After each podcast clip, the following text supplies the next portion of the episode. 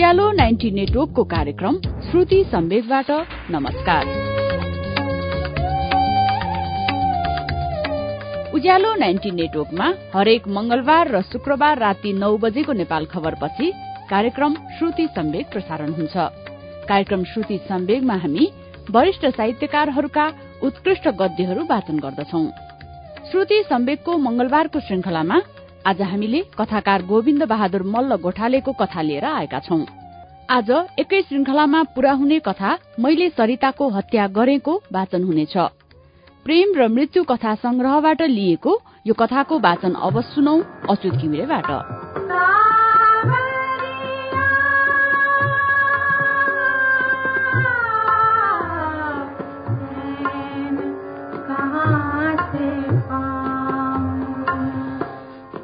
यति यति अशक्त र यति भित्रभित्र कठाङ्गिएको छु कि मेरो मर्ने एकमात्र इच्छा समेत मरिसकेको छ। म बाँचिरहेछु खालि बाँचिरहेछु। तर किन बाँचिरहेछु? बाँच्नुको लक्ष्य के हो? त्यो आफैलाई सोध्ने समेत ममा इच्छा छैन।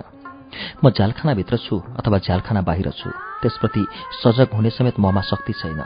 म खान्छु कहिले काँचो खान्छु कहिले पाकेको खान्छु र बाँचिरहेछु। बाँच्नु बाहेक अर्को कुनै कुरा छ भन्ने कुरामा म वास्ता पनि गर्दिनँ। कहिलेकाहीँ जब अरू म जस्तै अपराधी साथीहरू बोल्छन् रिसाउँछन् झगडा गर्छन् र सारा कोठा धुवाले डम्म भरेर आफआफ्नो चुलो बाल्छन् र आफू जिउँदैछन् भन्ने साबित गर्छन् म झस्कन्छु ओहो म अझै जिउँदैछु।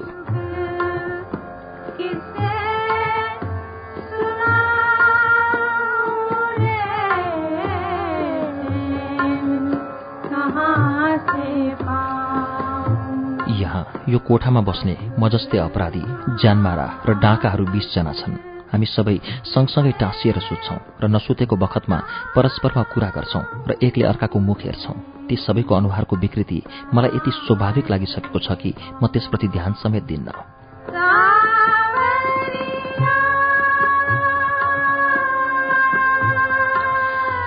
मैले ज्यान मारेको हुँ हो म ज्यान मारा हुँ हत्यारा हुँ मैले सरितालाई मारे। उसको सार सौन्दर्य उसको जवानी र उसको आँखामा भएको करुणा र हिस्सेलाई यही हातले हत्या गरे। उसको हृदयभित्र भएको उल्लास प्रेम र स्नेहलाई समेत यही हातले लुप्त गरिदिए।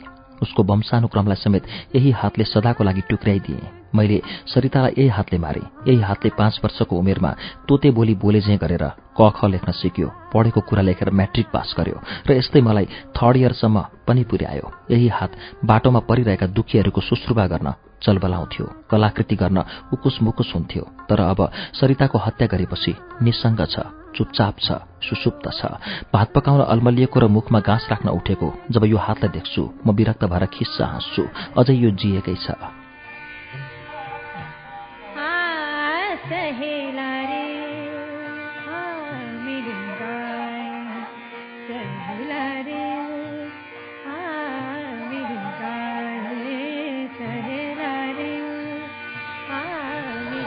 सरिता सबैको लागि व्यतीत समयको एक झिल्का चाहिँ भइसकी होली। त्यस्तै सपनामा आउने एक आकृति चाहिँ भइसकी होली। खालि आमबाबुको हरेक श्वास प्रश्वासमा एक्लै छोरी एउटै मात्र सन्तान भएकीले स्मृति मात्रै नभए सजीव भएर सुस्केर हालिरहेकी होली। त्यो सरिता भावना रूपमा मभित्र पनि सुसुप्त छे। मैले उसको अनुहार सम्झने कोसिस गर्न छोडिदिइसकेँ। मलाई राम्ररी अनुहारको सम्झना हुँदा पनि हुँदैन। त्यो अनुहार आवरणले छोपिए झैँ अस्पष्ट अल्मलिएको हुन्छ। मलाई खालि सरिताको पूर्णता जुन त्यत्तिकै अमूर्त छ त्यसको आभास भइरहन्छ। सायद म त्यसैको प्रेरणाले जिइरहेछु।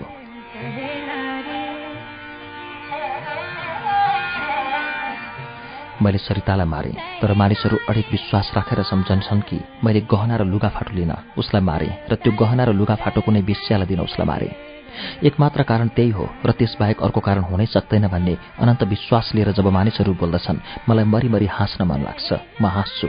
म प्रति केही सहानुभूति भएकाहरू मलाई त्यस बखत बौला सम्झन्छन् र अरू ज्यानमारा मात्रै मलाई राक्षसीय विवत्स सम्झन्छन्।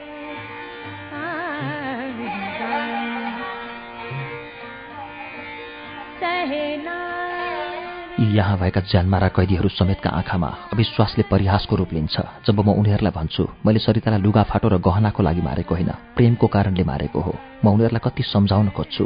सरिताको समग्रतालाई अनन्त समयको लागि प्राप्त गर्न मैले उसलाई मारेको हुँ। तर उनीहरू सम्झँदै सम्झँदैनन् र मुन्टो हल्लाएर बस्छन्। अपराधपछिको विकृति आफूले अनुभव गरे जस्तै मलाई पनि त्यस्तै विकृत भएको ठानेर उनीहरू आपसमा मुख हेराहेर गरेर हाँस्छन्।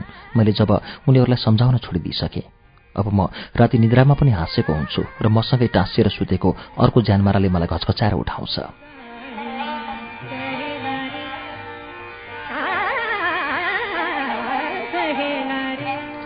त्यस बखत सरिता जिउँदै थिए। सरिताको अनुहार देख्न साथ उसको नजिक पुग्न साथ मलाई दन्त्य कथा र त्यस्तै पौराणिक कथाका आइमाईहरूको आभास हुन्थ्यो। तर कुन कथाको कुन स्वास्नी मान्छे म ठम्याउन सक्दिनथे तर कथामा भएका कुनै पनि सरिता हुँदैन थिए ऊ आफ्नो छुट्टै व्यक्तित्व लिएकी सरिता मात्रै हुने गर्थे।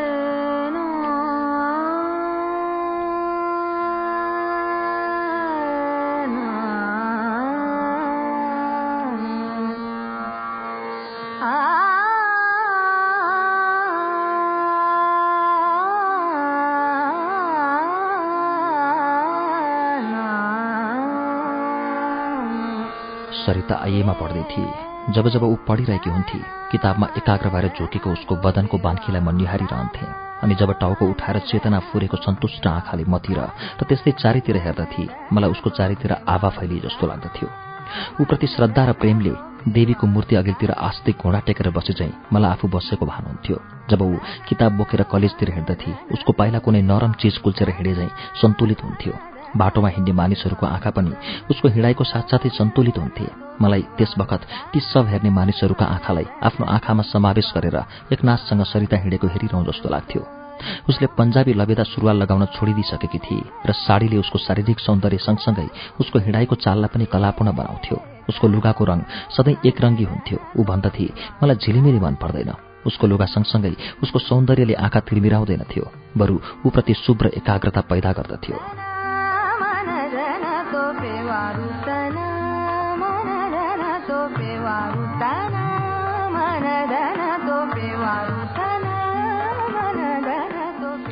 म जब जब सरितासँग एक्लै हुन्थेँ म राम्ररी उसको मुख हेर्न सक्दिनथेँ र उसँग आँखा जुधाउन सक्दिनथेँ।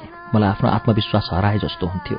मलाई यस्तो लाग्थ्यो म एकै झम्कामा सरितासँग यस्तो व्यवहार गरौँला जसले गर्दा ऊ रोली रिसाउली मलाई भयले किचे जस्तो हुन्थ्यो। कहीँ उसबाट फैलिएको आभा एकै झम्कामा लुप्त होला र उसको शुभ्र सौन्दर्य कुरूप होला। हामी स्कुल कलेजको कुरादेखि लिएर सिनेमा लगायतको कुरा गर्थ्यौं। हामी आफ्नो मगजले भेट्टाएसम्मको ठूला ठूला कुरादेखि लिएर टोल र घरको सानोतिनो कुरा समेत गर्थ्यौं। तर सरिता यस्तरी उत्फुल्ल भएर कुरा गर्दथे कि म बराबर एकछिन स्तब्ध भएर उसलाई हेरिरहन्थेँ।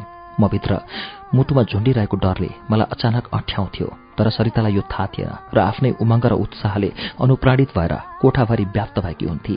हेर्दा हेर्दै मलाई ऊ देखेर लाज लाग्न थाल्थ्यो र म अन्य मनस्क भएको स्वाङ गरेर सकेसम्म उसको मुख हेर्दिनथेँ तर त्यस दिनपछि एक्लै छँदा पनि सरिताको मुख राम्ररी हेर्न सक्ने भए र उसँग आँखा जुदाउन समर्थ पनि भए। जुन दिन म टोलको साथीसँग पैसा तिर्यो भने स्वास्नी मान्छेको शरीरसँग मनग्य खेल्न पाइने गुप्ती ठाउँमा पुगेँ। गुप्ती ठाउँमा पुगेको दिनपछि म आफूभित्र रहेको अकस्मात मुटु अठ्याउने डरबाट मुक्त भएँ र सरितासँग आँखा जुदाउन समर्थ भएँ।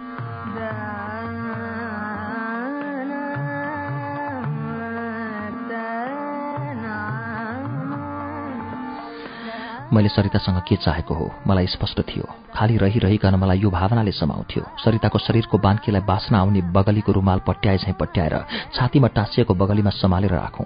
स्वास्नी मान्छेको शरीरसँग खेल्न म त्यस्तै गुप्ती ठाउँमा पाउँथेँ जहाँ राम्रो नराम्रो स्वास्नी मान्छेको मलाई वास्ता थिएन। त्यस्तै तरुणी र अद्वैंशको पनि मलाई वास्ता थिएन पछिलाई ती स्वास्नी मानिसहरूको अनुहारको समेतको स्मरण हुँदैनथ्यो मलाई। मेरो शरीरको रगतको जवानीको वासना र मभित्र भएको पाशविक उत्तेजनाजनित अत्याचारको भावनालाई म ती स्वास्नी मान्छेहरूको शरीरले निभाउँथेँ। तर सरिताको कुमारित्व त्यो छोयो कि टुट्छ र उसबाट निस्केको आभा त्यो छोयो कि निप्छ मलाई त्यस्तो भानुहुन्थ्यो। मलाई लाग्थ्यो सरिता अर्कै महान कुरा हो जुन मेरो निम्ति ज्ञानातीत छ। ऊ त्यस कुराको निम्ति सृष्टि भएकी हो र त्यस महान कुराको निम्ति उसको पवित्रता सुरक्षित रहनुपर्छ।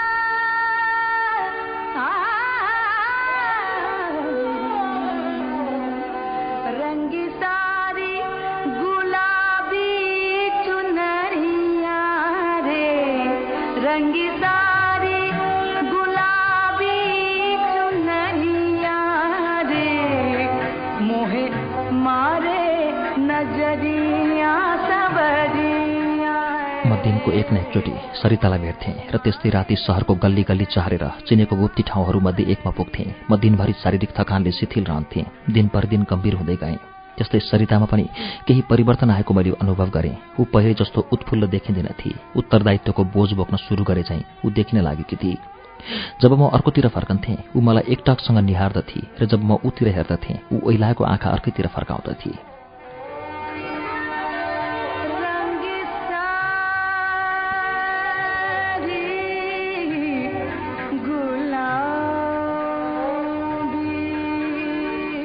कलेज कम जान लागेँ। एक दिन सरिताले आशंकित भएर सोधी तपाईँलाई के भयो? मैले त्यसको जवाफमा केही हाँसेर सोधेँ। तिमीलाई के भयो? उसको मुख एकदम रातो भयो। म उसलाई आफ्नो मनको कुरा भन्न खोजिरहेको थिएँ जुन मैले भन्न सकिनँ। म आफैलाई पनि आफ्नो मनको कुरा अस्पष्ट भइरहेको थियो र म पनि अल्मलिएर मुख रातो पारेर बसिरहेँ। हेर्दा हेर्दै सरिता उठी र मलाई अचानक आफ्नो मनको कुरा स्पष्ट भए जस्तो जाग्यो तर मैले त्यो भन्न नपाउँदै ऊ बाहिर निस्किसकेकी थिएँ।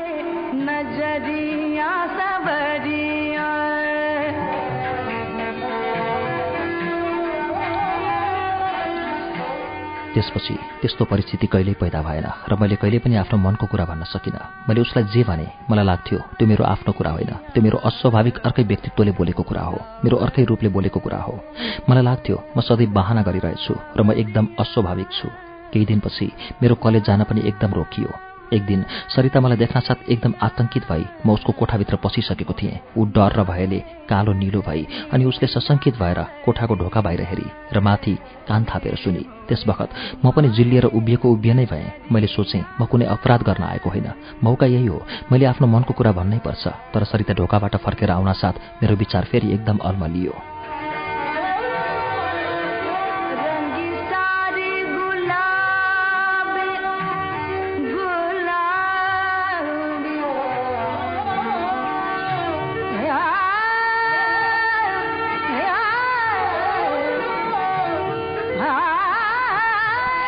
सरिताले निसास्यको स्वरमा भनी तपाईँ अब यहाँ आउने नगर्नुहोस्। मैले उसको स्वरले बुझेँ। उसको अनुहारको भङ्गीमा र ऊ हिँडेकैले बुझेँ। ऊ जे भनिरहेकी छ त्यो ठिक छ। मानौ म धेरै दिनदेखि यही कुराको प्रतीक्षामा थिएँ। मलाई एक किसिमको सन्चो पनि भयो। तैपनि म कोठाबाट बाहिर निस्कन सकिनँ। म सरितालाई उभिएको उभिए नै हेरिरहेँ। सरिताले रोएको स्वरमा भनी किन? किन त्यसै पनि शङ्का गर्छन्? सारा घरभरि शङ्कै शङ्का। जति जे भने पनि मान्दैनन्।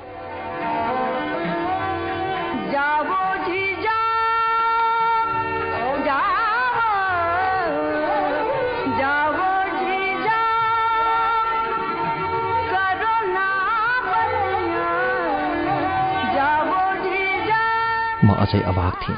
केही कुराको आवाज सुनेर सरिता आत्तिएर मनिर आएर भनी लौ न तपाईँ जानुहोस् बा आउनु भए जस्तो छ। म गम्भीर पाइला चाल्दै ढोकामा पुगेँ सरिताले मेरो पछिल्तिर फेरि भनी तपाईँ किन कलेज जानुहुन्न? म टक्क रोकिएर फर्केर सरितातिर हेरेँ।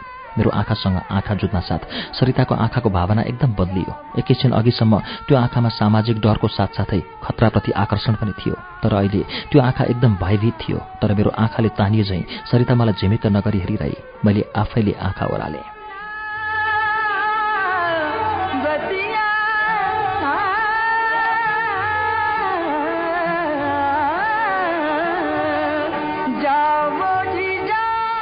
केही भन्नै पर्छ। मैले आफ्नो मनको कुरा खोल्नै पर्छ। मैले फेरि सरितालाई हेरेँ। अहिले उसको आँखामा फेरि अर्कै किसिमको परिवर्तन आयो। अब त्यो आँखामा भए थिएन। त्यो आँखा प्रेम स्नेह र भक्तिले रसाएको थियो र मलाई हेरिरहेको थियो। मैले भन्न खोजेको फेरि मेरो मनको मनैमा हरायो उसो भए म जाउँ म आफ्नै स्वर सुनेर आश्चर्य भएँ। मानौ त्यो स्वर मेरो होइन। त्यो स्वर यस्तो सुस्केराले भिजेको थियो कि मेरो मानसिक भावनासँग सामञ्जस्य भएको थिएन। म हिँड्न भनेर ढोकातिर मोडिएँ। त्यसै बखत सरिताको स्वर सुनियो तपाईँ राति राति यताउति जानुहुन्छ अरे हो? बदमासहरूको सङ्गत गरेर गल्ली गल्ली चार्नुहुन्छ अरे हो?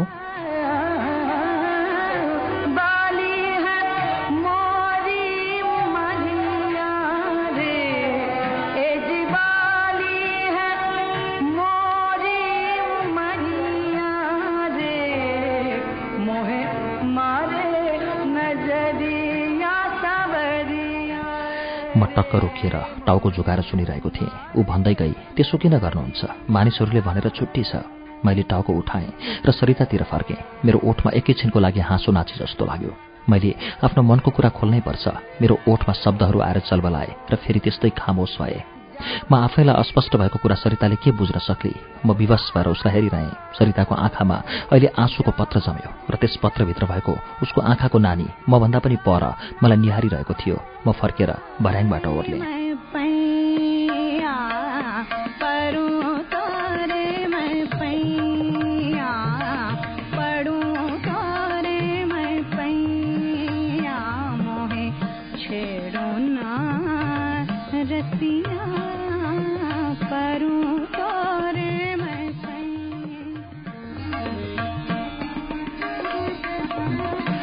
त्यस दिनपछि म सरितालाई हेर्न बाटोमा कुरिरहन्थेँ। मलाई लाग्थ्यो मैले अरू सबै कुरा त्याग गरिसकेको छु र यही एउटै मात्र लक्ष्यको निम्ति जीवित छु। कहिले म सरिताको सेतो खास्टोले छोपिएको पिठको भाग मात्रै देख्थेँ जुन बाटोको मोडमा हराउँथ्यो र कहिले फरियाको हल्का फरफराहाटसँगै हिँडिरहेको उसको खुट्टालाई मात्रै देख्थेँ जुन उसका साथीहरूका खुट्टाहरूसँग मिसिएर बिलाउँथ्यो। कहिलेकाहीँ जब म उसको अनुहारलाई सामुन्यबाट देख्थेँ उसको अनुहार एकदम विवर्ण हुन्थ्यो र म आफै लाजले जिल्लिएर अर्कोतिर फर्कन्थेँ र उसको अनुहार मेरो आँखा सामुन्यबाट हराउँथ्यो।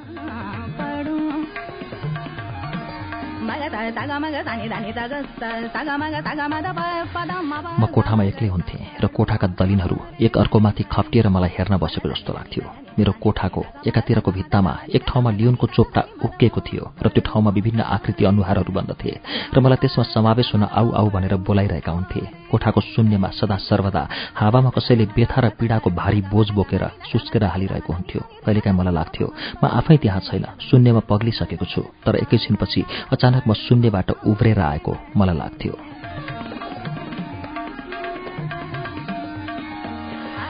दिन मेरो ठुलो दाजुले मलाई बेसरी गाली गर्दै भन्नुभयो त किन कलेज पनि जान्नस् पढ्दा पनि पढ्दैनस् दिनभरि कोठामा सुतिरहन्छस् के भएको किन? फेरि रात रातभरि बेपत्ता हुन्छस् क्या हो? पढ्न मन छैन भने पसलमा त बस्नुपर्छ। म एक्लैले के गर्नु? मद्दत त गर्नुपर्छ नि मलाई। दाजुको कुरा मैले आज्ञाकारी झैँ बसेर मुन्टो निहुराएर सुनिरहेँ। उहाँले बेसाह महँगो भएको र जीवनको सङ्घर्ष सम्बन्धी धेरै कुराहरू भन्नुभयो। मेरो सानै उमेरमा बाह्र म दस वर्षको हुँदा आमा पनि परलोक हुनुभएकोले मैले दाजुलाई बाबु जत्तिकै सम्झेको छु। मैले जवाफ दिने कुरै पनि केही थिएन।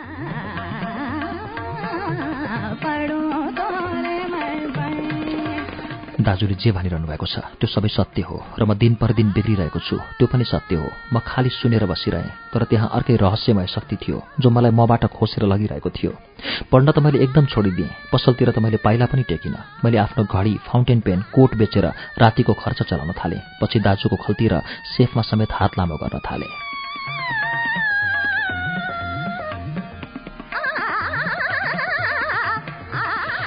म ती गुट्टी कोठीहरूमा। स्वास्नी मान्छेहरूप्रति यति क्रूर भएँ कि ती स्वास्नी मान्छेहरू मबाट छुटकारा पाउन मलाई टोक्थे कुट्थे र मेरो कपाल लुच्थे। पछि भोलिपल्ट अथवा पर्सिपल्ट जतिसुकै धेरै मोल तिरे पनि मसँग परिसकेका स्वास्नी मान्छे फेरि मसँग बस्न मान्दैनथे। त्यसरी नमान्नु म प्रति न्याय गरेको मलाई लाग्थ्यो र म खालि फिस्सा हाँसिदिन्थेँ। पछि ती स्वास्नी मान्छेहरूले कुटिनी बुढी अथवा कुरा मिलाउने मानिससँग म त्यहाँ आएँ भने उनीहरू आउने छैनन् भनेको पनि सुने मैले। हामी अहिले उज्यालो नाइन्टी नेटवर्कको कार्यक्रम श्रुति सम्वेकमा गोविन्द बहादुर मल्ल गोठालेको कथा मैले सरिताको हत्या गरे सुनिरहेका छौं। कथाको बाँकी अंश केही बेरपछि सुनौ। उज्यालो सुन्दै गर्नुहोला।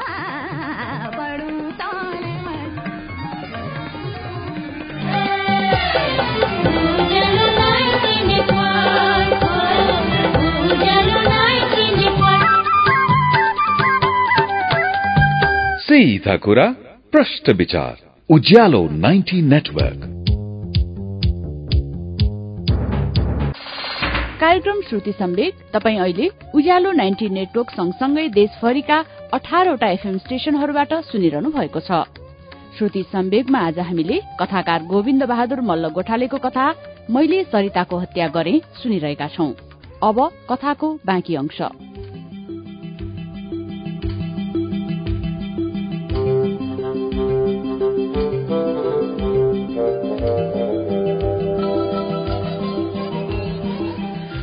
एक दिन सरिता भेट भयो बाटोको मोडमा र त्यो मोड मेरो जीवनको दुखान्तको चरमतामा पुग्ने मोड पनि थियो। मलाई अहिले अझै पनि त्यो बाटोमा हामी दुईको विरुद्ध योजनाबद्ध षड्यन्त्र भए जस्तो लाग्छ। नत्र हिँड्दा हिँड्दै बाटोको मोडमा र खालि दुई तीनजना भारी बोकेर हिँडेको मान्छे बाहेक चिनेको मान्छे कोही कतै नभएको बखतमा सरितासँग भेट हुनु नपर्ने तर सरितासँग भेट भयो। त्यो ठाउँमा जुन ठाउँमा भेट हुने आशा थिएन म हिँडिरहेको थिएँ र हिँड्दा हिँड्दै अचानक सरिता मेरो सम्मुख परी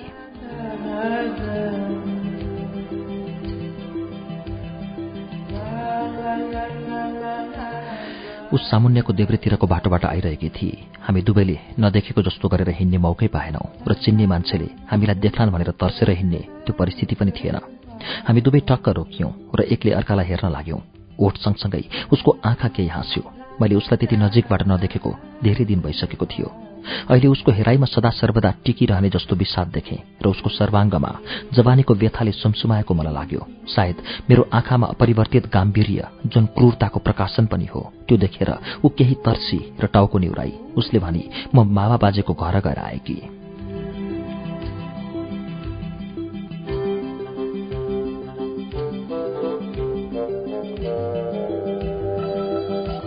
मलाई लाग्यो युगौं युगदेखि सञ्चित आकांक्षा इच्छा र प्रकाशन नपाएका अनुभवहरू शब्द बनेर पोखिन खोजिरहेछन्। मेरो छाती फुलेर आयो घाँटीमा शब्दहरू अटेस मटेस भएर आए तर अचानक ती शब्दहरू मानव छँदै छैनन् भने चाहिँ एकदम खामोश भए म बोल्न सकिनँ र मूर्तिवत विवश भएर खडाको खडै रहेँ उसो भए म जाउँ त सरिताले भनी पख मैले अहिले बोल्न सकेँ।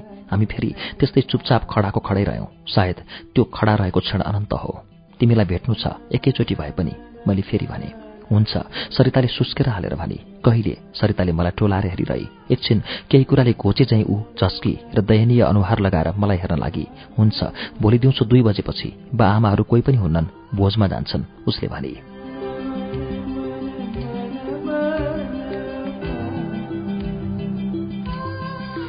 मैले केही बोलिनँ मलाई डर लागिरहेको थियो मैले केही बोलेँ कि सारा कुरा नष्टभ्रष्ट हुन्छ सरिताको निर्दोष कोमलता चुरचुर हुन्छ उसको आँखाको त्यो विषादलाई मैले कोपरेको जस्तो हुन्छ तैपनि सायद मैले आफैले थाहा नपाउने किसिमले हुन्छ सूचक टाउको हल्लाएँ सरिताले मलाई एकछिनसम्म हेरेर भने उसो भए जाउँ त ऊ हिँडी म उसको पिठको बान्कीलाई र साडीबाट निस्केको बेथाको भारले थिचिएको खुट्टाको चाललाई हेरिरहेँ हेर्दा हेर्दै ऊ बाटोको अर्को मोडमा गएर हराई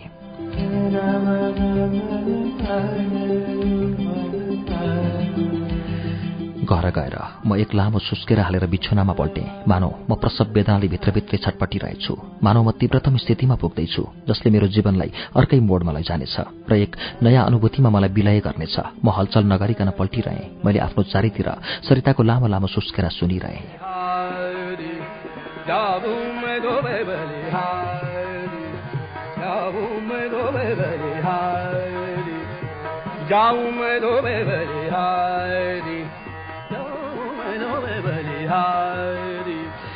भोलिपल्ट दिउँसो म कुनै रहस्य देखेर भयले स्तब्ध हुँदै र त्यही रहस्यले खिचिँदै निद्रामा हिँडे चाहिँ सरिताको घरमा पुगेँ त्यो घर जस्तो पहिले थियो त्यो त्यस्तै देखेर म एकछिन चुपचाप टोलाएर हेरिरहेँ। मेरो मानसपटमा त्यो घर अर्कै किसिमको भइसकेको थियो।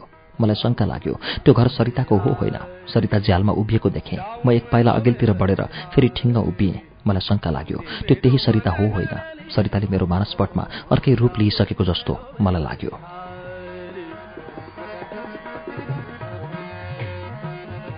म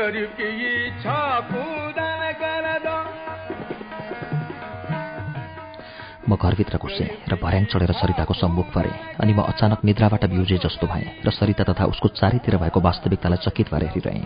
सरिता त्यस्तै छ जस्तो पहिले थिए। उसको अनुहारको कट त्यस्तै छ जस्तो पहिले थियो। उसले त्यस्तै लुगा लगाएकी छ जस्तो लुगा उसलाई पहिले मनपर्ने गर्थ्यो। खालि उसको आँखाको हेराइ मात्रै बदलिएको छ। उसले आफैलाई भने चाहिँ सुस्तरी भनी घरमा कोही छैन म एक्लै छु हिजो तपाईँलाई भेट।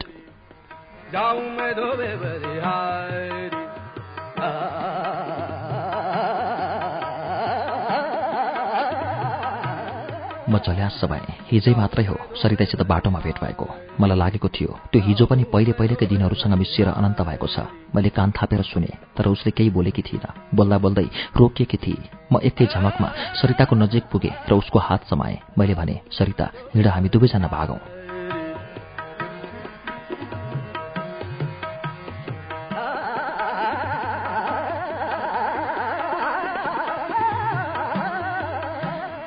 सरिताको नाडीमा मेरो मुठी कसिँदै गयो। मानव अलिकति फुस्क्यो कि सरिता चिप्लेर मबाट हराउनेछ। मैले उसको अनुहारलाई पढिरहेँ। उसको ओठ केही काँपेर चुप भयो र उसको सारा शरीरबाट निस्के चाहिँ व्यथा भरिएको सुस्केर निस्किरहेको थियो। उसले मलाई डर साथसाथै केही प्राप्तिको आशाले रातो अनुहार लगाएर हेरिरहेकी थिए। मानौ भर्खर उसको मगजभित्र मैले भनेको कुरा घुस्यो। उसले झट्का दिएर आफ्नो हात छुटाएर भनी कहाँ? मसँग भाग्ने? आजै मैले फेरि भने। साथसाथै मलाई आवाज भयो। मैले चाहेको त्यो होइन। त्यो होइन। मलाई आफ्नो स्वर आफ्नो लागेन। सरिताले कराएर भने नाइ म खालि मूर्तिवत उसलाई हेरिरहेँ। मलाई सन्चो भयो। या अथाह पीडाले घोच्यो। मैले बुझ्न सकिनँ। उसको नाडीले समाएको मेरो हात सुस्त भएर चुन्डियो मलाई पुरा विश्वास लाग्यो। यो नाइ सरिताको आफ्नै स्वरको शब्द हो। यो त्यत्तिकै दृढ छ जतिको वास्तविक छ व्यावहारिक छ। सरिता यो नाइबाट हट्न सक्दिनँ र उसको अन्तिम शब्द हो। तैपनि मैले आफूलाई छल्न खोजेको हो। या वास्तविकता हो। हडबडाएको स्वरमा भने भागौँ भागौँ नत्र म।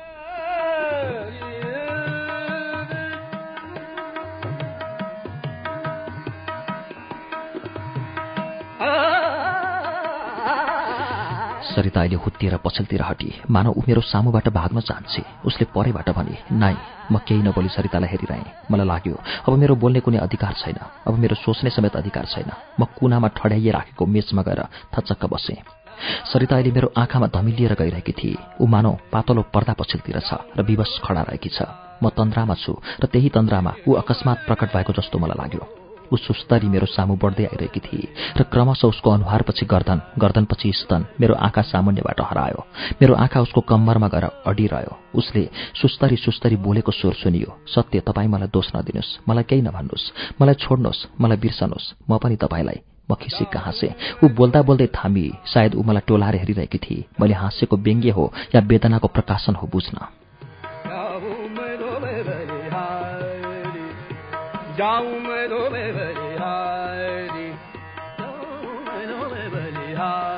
उसले फेरि भने सत्य म तपाईँलाई त्यत्तिकै तर मेरो बा हुनुहुन्छ आमा हुनुहुन्छ म बा आमाको चित्त दुखाउन्न। मैले त्यस्तो गरेँ भने उहाँहरूको मैले कत्रो अपराध गर्नुहुन्छ।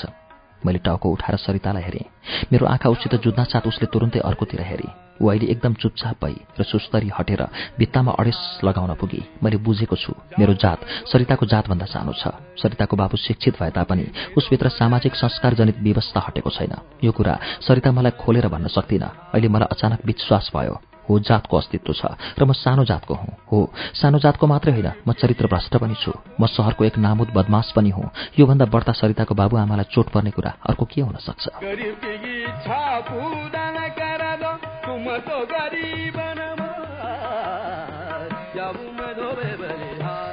सरिताले मतिर हेर्दै नहेरी भनी।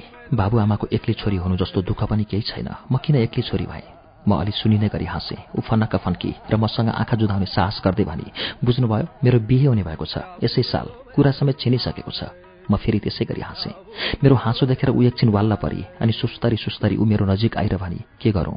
मैले बिहे नगरी भएन म मेरो बाबुआमाको छोरा भने पनि छोरी भने पनि एक्लै हुँ। अहिले म हाँस्न सकिनँ तर सरिता कस्तै अबुझ मैले चाहेको त्यो होइन। त्यो होइन त्यो मात्रै होइन। म कसरी उसलाई यो कुरा सम्झाउँ जुन मैले आफैले बुझेको छैन?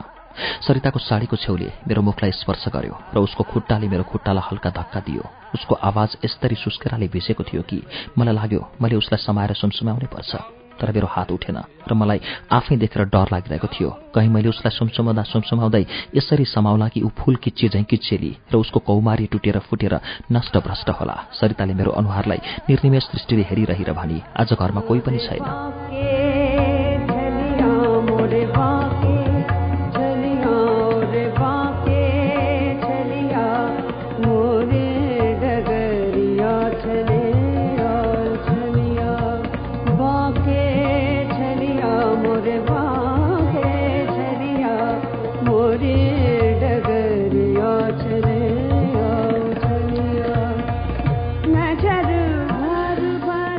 आश्चर्य मानेर उसलाई हेर्न लागे। उसले मुख रातो पारी। मेरो हात यन्त्र चालित चाहिँ बिस्तारै बढ्यो र उसको हातलाई स्पर्श गर्यो। उसको हात तातो थियो। उसको हात हटाइन। मैले बिस्तारै बिस्तारै उसको टाउको समाएँ। उसले हात त्यस्तै रहन दिए। उसले भने कोही आउला? मेरो हातको पकड बिस्तारै शिथिल हुँदै गयो र उसको हातबाट फुस्केर झर्यो र हावामा झुन्डिरह्यो। सरिताको अनुहार नैराश्य व्याप्त भए चाहिँ निन्याउरो भयो। ऊ बिस्तार मनेरबाट हटी र केही पर पुगेर भने तपाईँ मलाई जे मन लाग्छ गर्नुहोस् अनि तपाईँ जानुहोस्। बा आमाहरू आउनुहुन्छ नत्र।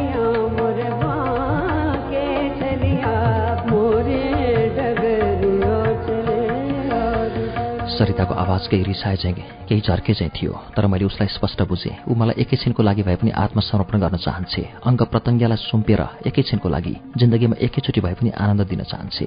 म फेरि त्यस्तै खिसिक्क हाँसेँ। उसले अहिले मैले हाँसेको देखिनँ। ऊ बिछुनामा बसी र मलाई हेरी ऊ त्यस्तै बसिरही। मानौ ऊ मलाई धेरै दिनदेखि अनन्तकालदेखि पर्खिरहेछ। मलाई यस्तो लाग्यो ऊ पनि एकैछिनको लागि जिन्दगीमा एकैचोटि भए पनि मेरो शरीरको उपभोग गर्न चाहन्छे। म मेचबाट उठेँ र अघिल्तिर बढेँ। उसले वेदनाले भरिएको लामो निश्वास फेरि र त्यो निश्वास क्रमशः छिटो हुँदै गयो।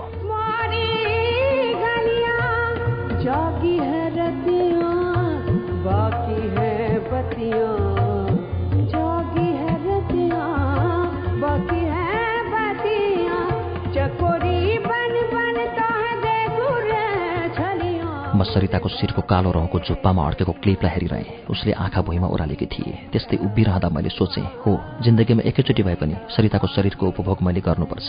तर मैले सरिताको नाङ्गो शरीरलाई देखेको छैन। जिन्दगीमा एकैचोटि भए पनि उसको सर्वाङ्ग नाङ्गो शरीरलाई तृप्तिपूर्वक हेर्नुपर्छ र सर्वाङ्ग नाङ्गो सरितालाई स्पर्श गर्नुपर्छ। मैले भने लुगा फुकाल नाङ्गो हौ।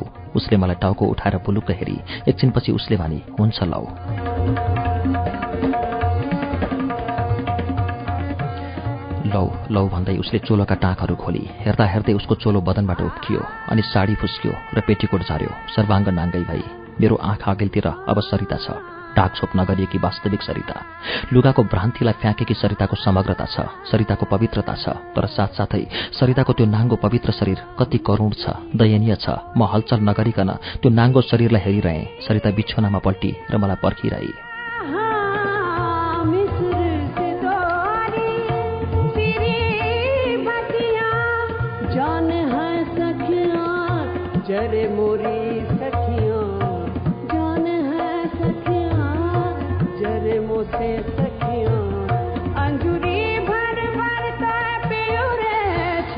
अझै अघिल्तिर बढ्न सकेको थिइनँ र त्यस्तै टोलाएर हेरिरहेको थिएँ अनि अचानक मेरो मनमा हुरीको जोका चाहिँ भएर यो विचार रन्थनिन लाग्यो। मैले सरितासित यति मात्रै चाहेको होइन। मैले यति मात्रै चाहेको होइन। यति मात्रै होइन। मेरो आँखा अघिल्तिर ती मैले उपभोग गरेका गुप्ती ठाउँका धेरै किसिमका स्वास्नी मान्छेहरूका विभिन्न नाङ्गो शरीरहरू एकपछि अर्को गर्दै आउन लागे। म रन्थनिएर बस्न खोजेँ। शरीर त त्यति मात्रै होइन।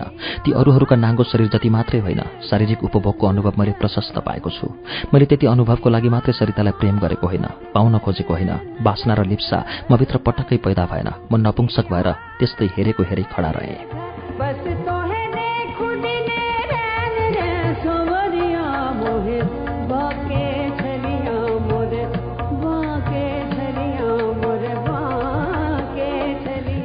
निराश खडा थिएँ। त्यसै बखत अकस्मात बिजुलीको चमक चाहिँ मलाई आभास भयो। मैले सरिताको अनन्त गहिराईभित्रको वास्तविक सरितालाई पाउनु छ। उसको शरीरभन्दा परको सरितालाई पाउनु छ। उसको अडु अडुमा व्याप्त सरितालाई पाउनु छ। अझ उसको वास्तविकताको सार सार रूपको सरितालाई पाउनु छ। मैले त्यस्तै निराश भएर सोचेँ तर त्यो पाउन म यो जन्ममा सक्दिनँ। त्यसकारण हामी दुवैले मर्नुपर्छ। मृत्युपछि हामी परस्परलाई प्राप्त गर्नेछौँ। परलोकमा प्राप्त गर्नेछौँ। अहिले म एकदम शिथिल भएर बसेँ।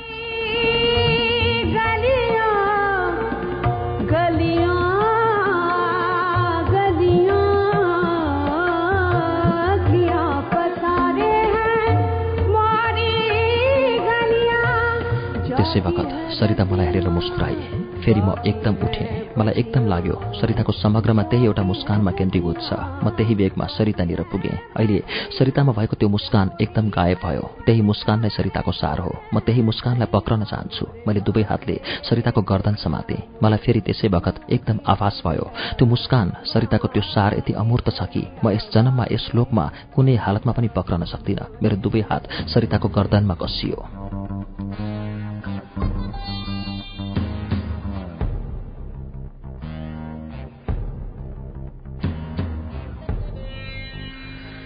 मेरो शरीरको अङ्ग प्रत्यङ्गमा रहेको। सारा प्राण ती दुवै हातमा जम्मा भएको मलाई लाग्यो। सरिताको हातले मेरो हातलाई हटाउन खोजे जस्तो मलाई लागेको थियो तर त्यो हात एकैछिनपछि विवश भएर झरे जस्तो पनि लाग्यो। सरिताको आँखा डरले विवत्स भएर मलाई हेरे जस्तो पनि लागेको थियो। त्यस्तै एकैछिनपछि पत्थर झैँ विवश टोलाएको टोलाए नै पनि भएको लाग्यो। मेरा इन्द्रियका अरू भाग चेतना शून्य भएका थिए र सारा चेतन सोहोरी र हातमा जम्मा भएको थियो। पछि सरिताको गर्दनमा कसिएको हात कसिँदा कसिँदै त्यसैको प्रतिक्रिया स्वरूप झैँ भएर फुस्किँदै गयो र एकछिनपछि एकदम फुस्कियो।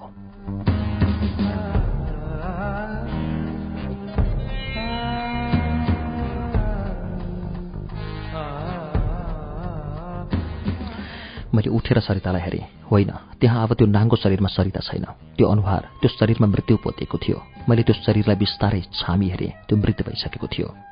सरिताको सार आफ्नो शरीरलाई छोडेर हिँडिसकेको थियो। तैपनि मैले त्यो नाङ्गो शरीरलाई एकछिनसम्म माया ममता र दयापूर्ण भावले हेरिरहेँ र बिस्तारै बसेर सुमसुमाएँ बिचरा त्यो शरीरलाई यतिका समय त्यो पवित्र सरिताको सारलाई आफूभित्र राखेर हुर्काएको थियो र अहिले टुहुरो झैँ फालिएको छ।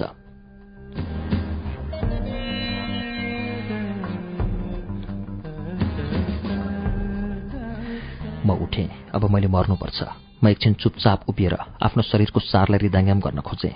आफ्नो सारलाई सरिताको सारसँग मिसिनुपर्छ।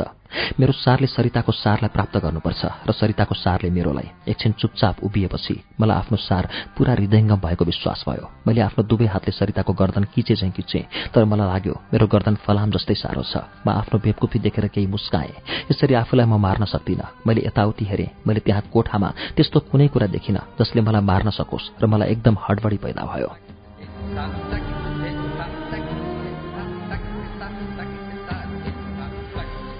ओहो कत्रो भूल मैले हतियार लिएनछु अहिले नै एकछिन पनि ढिलो गर्नुहुन्न। म मर्न। मैले सोचेँ यो सोच्नासाथ म एकदम आत्तिएँ। कोही आयो भने र मैले मर्न पाइनँ भने मैले फेरि कोठाको चारैतिर हेरेँ। ऊ क्या? त्यहाँ डोरी छ। म कस्तो हुस्छु?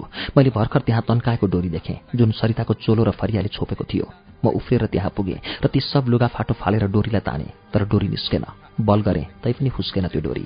दलिनमा दुईतिर लामो किलामा कसेर गाँठो पारेर त्यसको दुवै छेउ बाँधेको रहेछ। मैले झट्ट मेच ल्याएर त्यहाँ राखेँ। त्यसमा उभिएर त्यो डोरीलाई फुकाल्न खोजेँ तर हात गाँठोमा अल्मलिरहेको थियो। म फेरि आत्थिएँ त्यसै बखत मेरो मनमा ज्वास्स लाग्यो। सरिताको साथ धेरै पर पुगिसक्यो भनेर पछ्याउँदा पछ्याउँदै मैले पक्रन सकिनँ भने मेरा औँलाहरू डोरीमा अल्मलिरह्यो मात्रै गाँठो फुकाल्न सकेन।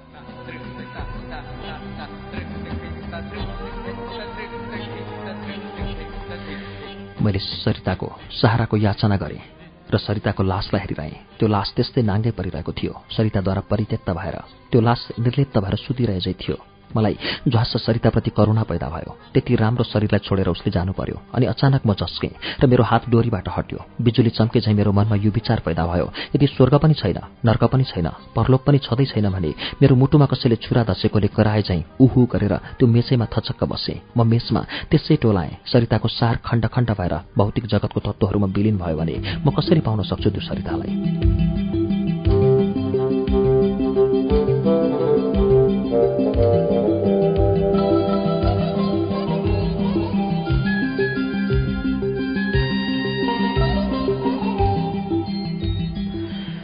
सरिताको त्यो शरीरलाई त्यस्तै हेरिरहेँ। मैले आँखा समेत झिमिक्क गरिनँ। मलाई पूर्ण विश्वास भयो म सरितालाई पाउन्न। मेरो सारा शरीर कर्तव्य शून्य प्राण शून्य चाहिँ भएर टोलाएको टोलाइ नै रह्यो। यसरी कति समय बित्यो म भन्न सक्दिनँ। पछि म पक्रिएपछि मलाई होस आयो। म जिउँदैछु र सरिता मेरो हातद्वारा मारिए। सरिताको हत्या मैले गरेँ। म ज्यानमा रहँ। म अझै पनि टोलाएर बसिरहन्छु। म भित्र त्यस्तो शङ्का त्यस्तो अविश्वास कुन नियतिको षड्यन्त्रले पैदा गर्यो र किन? मैले अड्डामा यही कुरा कराएर भने तर सबैजना हाँसे। सरिताको बाबु अझै रोइरहेको थियो। उसले मलाई पछि भन्यो तैँले त्यति लुगाफाटो गहना लिनलाई छोरीलाई मार्नु पर्थ्यो। मसँग मागेको भए दिइहाल्थे नि।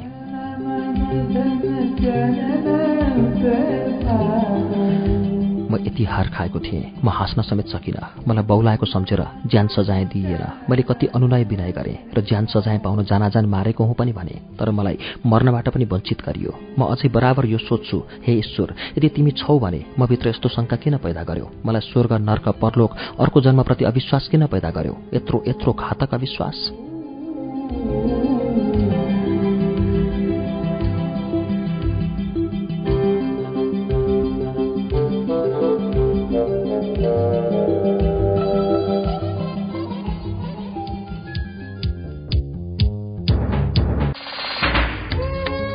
श्रुति सम्वेगमा हामीले गोविन्द बहादुर मल्ल गोठालेको कथा संग्रहबाट एउटा कथा मैले सरिताको हत्या गरे सुन्यौं। यसै कथाको वाचन सँगसँगै आजको लागि कार्यक्रमको समय सकिएको छ। श्रुति सम्वेगमा आज वाचन गरिएको कथाबारे तपाईको प्रतिक्रिया सल्लाह सुझाव वा विश्लेषण हामीलाई लेखेर पठाउनुहोला। हाम्रो ठेगाना हो कार्यक्रम Shruti Samvega post box number छ चार छ नौ काठमाडौँ। र इमेल ठेगाना SHRUTI at UNN dot com dot NP अब शुक्रबारको श्रुति सम्वेगमा आजकै समयमा फेरि हाम्रो भेट हुने नै छ। त्यसबेला हामी तपाईलाई पारिजातको उपन्यास परिभाषित आँखाहरूको अन्तिम श्रृंखला लिएर आउनेछौ। त्यसबेला सम्मका लागि प्राविधिक साथी दिनेश निरौला र विशालजित पालिकेसँगै अच्युत घिमिरे र म मण्टेश्वरी राजभण्डारी पनि विदा पाउ शुभरात्री।